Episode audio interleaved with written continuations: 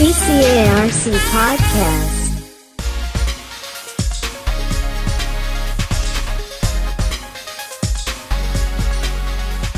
วันนี้นะคะเรามีเรื่องราวที่น่าสนใจมาฝากทุกทุกฟังกันนะคะ จากสถานการณ์ปัจจุบันค่ะที่เราจะเห็นได้นะคะว่าจำนวนของผู้ป่วยโควิด -19 เนี่ยมีมากขึ้น ส่งผลให้หลายโรงพยาบาลในหลายพื้นที่นะคะ ไม่สามารถที่จะรับผู้ป่วยเข้ารักษาได้หมด เกิดปัญหาเรื่องของการรอเตียงบ้าง แล้วก็ดูแลผู้ป่วยได้ค่อนข้างยากค่ะ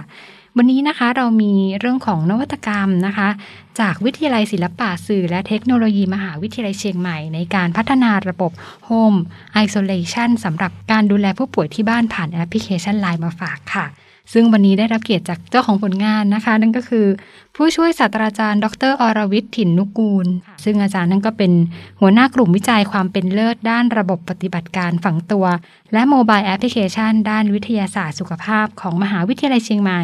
และเป็นอาจารย์ประจำอยู่ที่วิทยาลัยศิลปะสื่อและเทคโนโลยีมชค่ะ สวัสดีค่ะ สวัสดีครับ เรียกว่าช่วงนี้นะคะ อาจารย์สถานการณ์ของโควิด -19 เราก็ยังน่าห่วงกันเลยทีเดียวสำหรับในประเทศไทยเรานะคะ พูดถึงตัวของระบบ Home Isolation ตัวนี้ค่ะอาจารย์แน่นอนเลยว่ามีประโยชน์มาก ๆสำหรับในช่วงนี้นะคะ อยากให้อาจารย์ช่วยเล่าถึงจุดประกายแนวคิดของการพัฒนาระบบตัวนี้ขึ้นมาค่ะ ครับ อย่างที่ทราบว่าปัจจุบันสถานการณ์ ของผู้ป่วยโควิดมีจำนวนมากนะครับ ซึ่งหลาย ๆ โรงพยาบาลเนี่ยเราก็ทราบว่ามันเกินศักยภาพที่อืมทางโรงพยาบาลเขาจะรับผู้ป่วยรักษานะครับ ผู้ป่วยเข้าไปแอดมิดได้ทั้งหมด ซึ่งจากสถานการณ์ดังกล่าวก่อให้เกิดการรอคอยเตียงนะครับ รอคอยเพื่อเข้ารักษานะแล้วก็รอคอยการดูแลผ่านระบบของโรงพยาบาล ซึ่งแน่นอนว่าจำนวนผู้ป่วยมากขนาดนี้เนี่ย มันคงจะเกินกว่ากำลังของระบบสาธารณสุขหรือกำลังของโรงพยาบาลค่ะที่จะรับไหวนะครับอืมก็เลยเป็นโดฉพาะที่มาในพื้นที่สีแดงเนี่ยนะคะครับในพื้นที่น่าห่วงสีแดงเนี่ยแน่นอนว่าจำนวนผู้ป่วยมีเยอะมากนะครับ ซึ่งค่ะถูกกระจายไปตามโรงพยาบาลต่างๆ เราอาจจะเคยเห็นภาพข่าวนะครับที่หลายโรงพยาบาลเนาะไม่รับผู้ป่วยเพิ่มเติมและในห้องฉุกเฉินยกเว้นอืมอุบัติเหตุร้ายแรงอย่างเนี่ยนะครับ ก็ค่ะอันนั้นเลยเป็นที่มานะครับสำหรับจุดประกายจริง ๆ แล้วนะครับ ก่อนหน้านี้นะครับทาง ท่านคณบดีนะครับ ผู้ช่วยศาสตราจารย์ดรวริศจันทร์ฉายนะครับ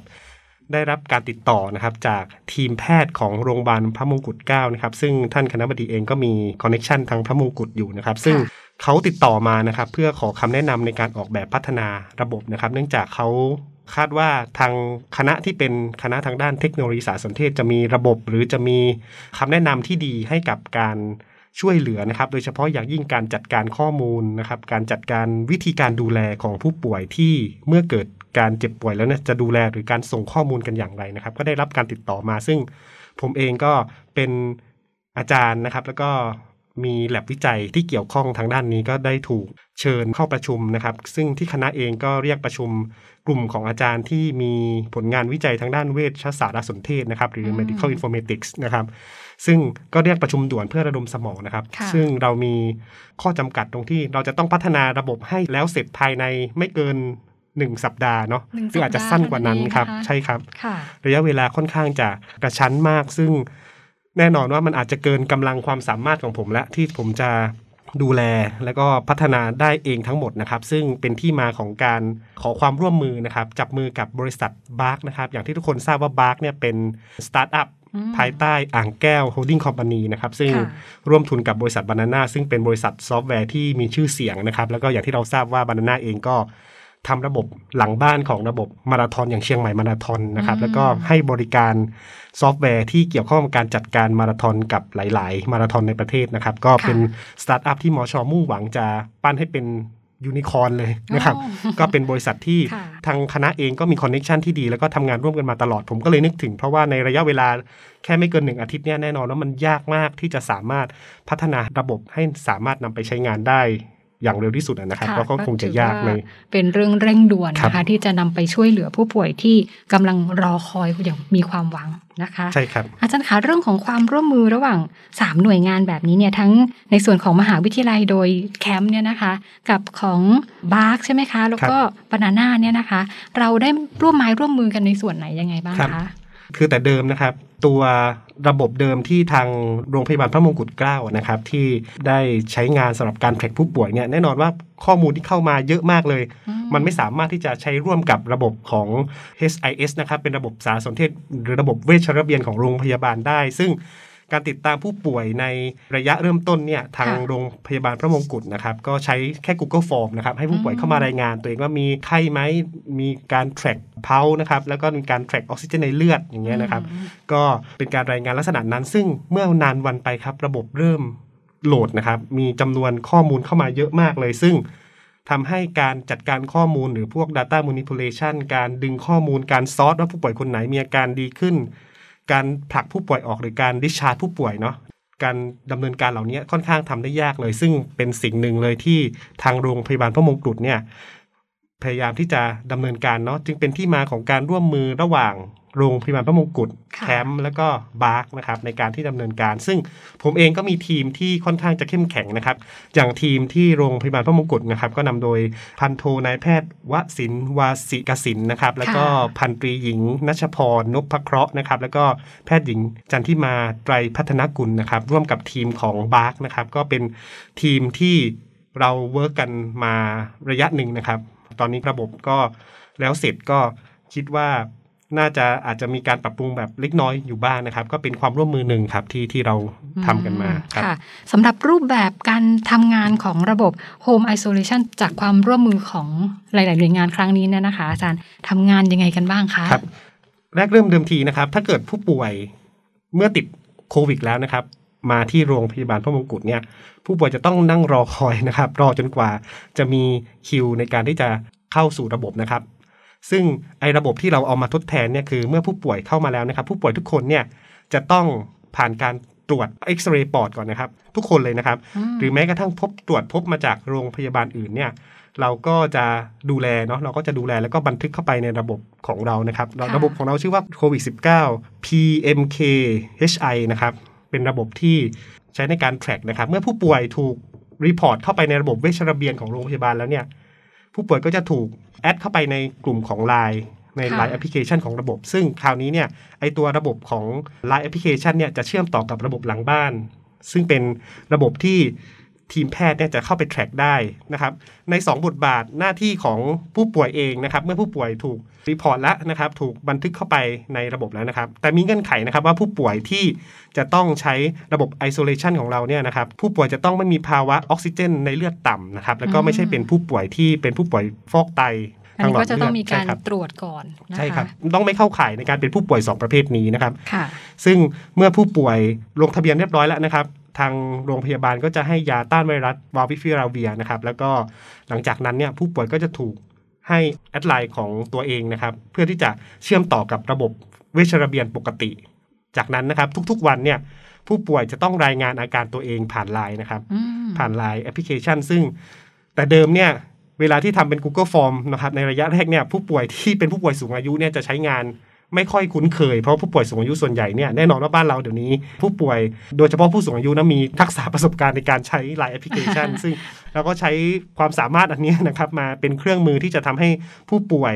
รายงานผลเข้ามา แต่ผู้ป่วยที่ใช้ตัวแอปพลิเคชันของเรานะครับก็จะอยู่ในภาวะของผู้ป่วยที่เป็นสีเขียวกับสีเหลืองนะครับค่ะถ้าเป็นสีแดงรายงานผลเข้ามาปั๊บเราก็จะมีทีมแพทย์หรือทีมปฏิบัติการฉุกเฉินไปรับผู้ป่วยเข้ามา เพื่อที่จะรักษาในโรงพยาบาลต่อไป ค่ะครับอาจารย์คะสำหรับผู้ป่วยที่อยู่ในการดูแลของระบบตัว Home Isolation ตัวเนี้ยนะคะ นอกจากเรื่องของการได้เข้ากลุ่มแอปพลิเคชัน Line ตัวนี้แล้วเนี่ยนะคะ ยังจะได้รับอะไรอีกบ้างไหมคะ ครับ สิ่งที่ผู้ป่วยจะได้รับนะครับ คือการดูแลจากทีมแพทย์ทีมพยาบาลที่เมื่อดูข้อมูลจากระบบหลังบ้านแล้วเนี่ยว่าผู้ค่ะป่วยเนี่ยมีภาวะออกซิเจนเป็นอย่างไรเนาะนะครับ แล้วก็มีอาการอย่างไรบ้างในแต่ละวันนะครับ ซึ่งผู้ป่วยจะต้องรายงานอย่างน้อย 2 วัน เมื่อผู้ป่วยรายงานมาแล้วนะครับ ทางทีมแพทย์ก็จะดูแลแล้วก็กำกับบางราย ถ้าเกิดไม่มีการ report เข้ามานะครับ ทีมแพทย์พยาบาลก็จะ call ไปไปสอบถามมีการนะครับเตือนด้วยมีการเตือนด้วยนอกจากนี้นะครับ ก็ยังมีการส่งอาหารให้ผู้ป่วยจำนวน 3 มื้อครับอืมสามมื้อในแต่ละค่ะวันนะครับ ก็เป็น service เนาะที่ที่ทางโรงพยาบาลพระมงกุฎเองนะครับ ให้กับผู้ป่วยก็ อาจจะช่วยแบ่งเบาปัญหาการครองเตียงได้ระดับหนึ่งนะครับ ซึ่งผู้ป่วยที่อยู่ใน Home Isolation เนี่ยก็จะถือว่าเป็นผู้ป่วยคนหนึ่งเลยอืมที่เป็นของโรงพยาบาลนะครับ ค่ะครับ แล้วในเรื่องของการเลือกใช้ตัวที่จะใช้สื่อสารระหว่างผู้ป่วยกับทางทีมแพทย์พยาบาลนะคะอาจารย์ทำไมเราถึงเลือกใช้ไลน์นะคะ ปัญหาเดิมจากที่ผมแจ้งนะครับก็คือ แต่เดิมเนี่ย เวลาที่ผู้ป่วยจะรายงานผลของตัวเองนะครับ ติดตามอาการนะครับ รายงานผลอุณหภูมิประจำวันเนาะอืมนะครับ แล้วก็อาการเจ็บคอไข้ไอค่ะซึ่งแต่เดิมใช้ Google Form ซึ่งอย่างที่บอกว่าข้อมูลมันเยอะขึ้นทุกวันเวลาที่จะซอสอะครับอืมมันทำยากมากเลยนะครับ และผู้ป่วยสูงอายุเองก็จะค่อนข้างใช้งานยากนะคะใช้งานไม่ค่อยคล่องค่ะนะครับ แต่ Line แอปพลิเคชันเนี่ยจะเป็น API ตัวหนึ่งที่คิดว่าในปัจจุบันประเทศไทยนะครับ ทุกคน น่าจะมีประสบการณ์ในการใช้ Line ก็เลยใช้ตัว Line แอปพลิเคชันเองในการเชื่อมต่อนะครับ แล้วก็ระบบหลังบ้านเองก็มีตัวฟังก์ชันที่เชื่อมกันอยู่แล้วนะครับ ซึ่งมันทำงานง่ายมากอย่างที่บอกว่า เรามีระยะเวลาจำกัด เราก็ต้องเลือกเครื่องมือที่ที่จะต้องที่มา support สามารซัถต่อยอดได้เลยครับนะคะต่อยอดได้เลยครับค่ะ ถ้าเกิดว่าเป็นเรื่องของไฮไลท์ของระบบ Home Isolation ตัวนี้คะอาจารย์อยู่ตรงไหนบ้างคะไฮไลท์ของระบบ Home Isolation ของระบบที่พัฒนาร่วมกับ โรงพยาบาลพระมงกุฎในครั้งนี้นะครับค่ะจะเป็นระบบที่ใช้งานง่ายตอบโจทย์นะครับ แล้วก็ในฝั่งของผู้ป่วยเอง ผู้ป่วยสามารถใช้งานง่าย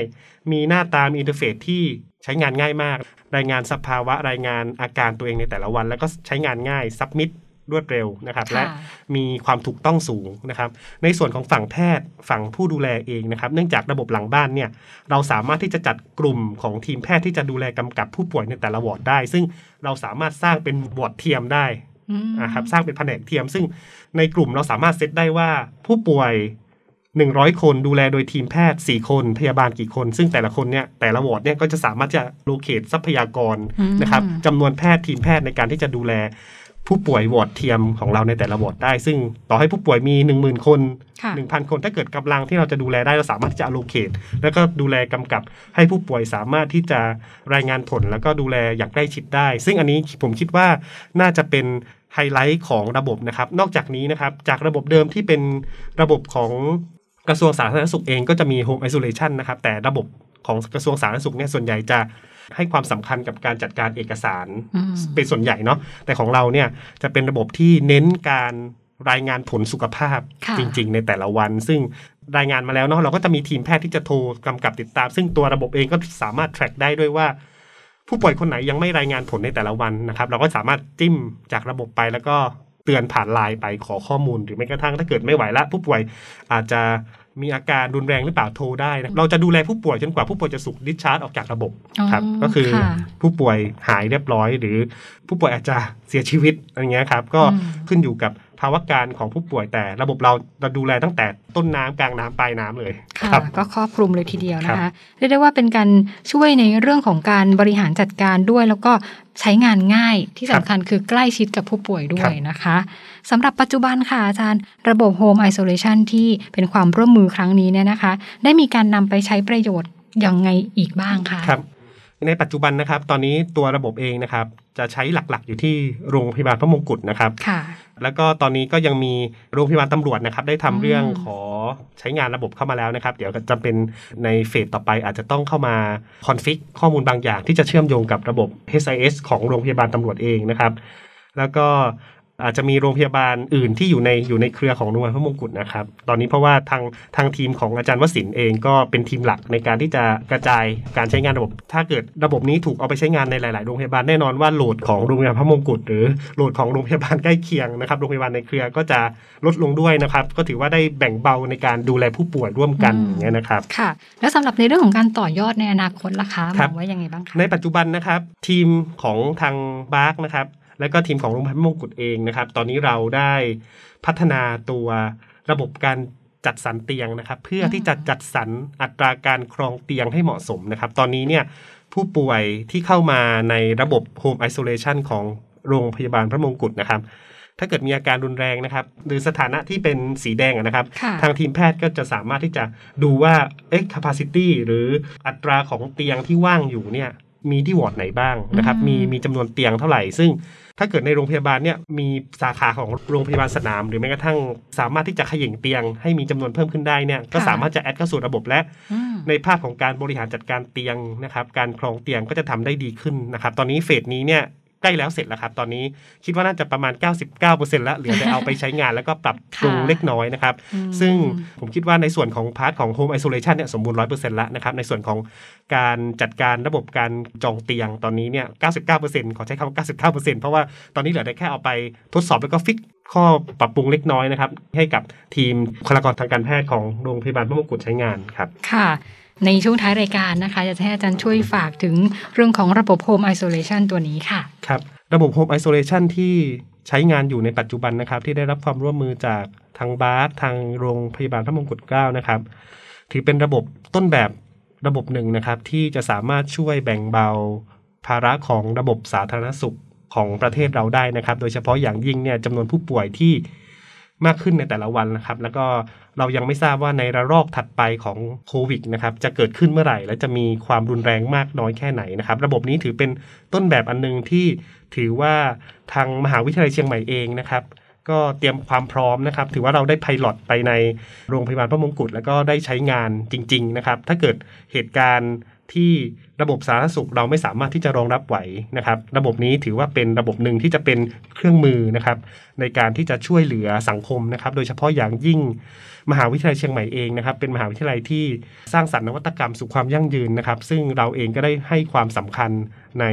ภารกิจที่สำคัญนี้ของมหาวิทยาลัยเชียงใหม่เองนะครับ ก็คิดว่า ถ้าเกิดระบบนี้นะครับไม่ได้ใช้งานก็ถือว่าเป็นสิ่งที่ดี แต่ถ้าเกิดระบบนี้ถูกใช้งานเนี่ยก็จะถือว่าเป็นการเตรียมความพร้อมนะครับสำหรับหน่วยงานไหนที่มีความสนใจนะครับที่จะใช้งานหรือ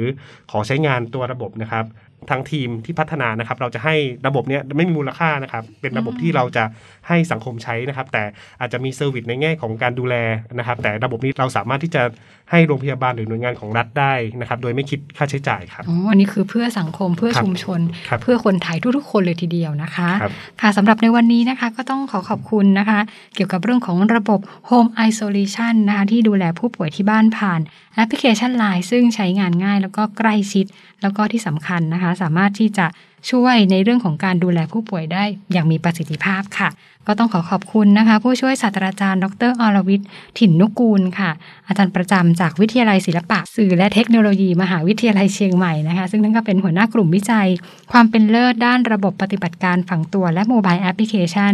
ด้านวิทยาศาสตร์สุขภาพของมหาวิทยาลัยเชียงใหม่ด้วยค่ะสำหรับรบวันนี้ขอบคุณมากค่ะ สวัสดีค่ะ CCARC Podcast.